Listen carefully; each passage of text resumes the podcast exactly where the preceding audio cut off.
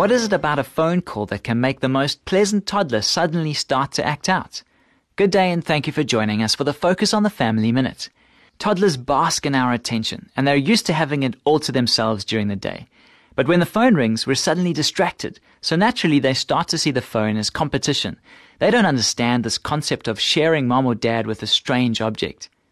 Try setting up a basket of telephone toys, made up of things they're only allowed to play with while you're on the phone, and rotate the items from time to time. Then when it rings, you can say, "Did you hear that? Time to play with your telephone toys." Make sure you find one with buttons they can push, just like yours.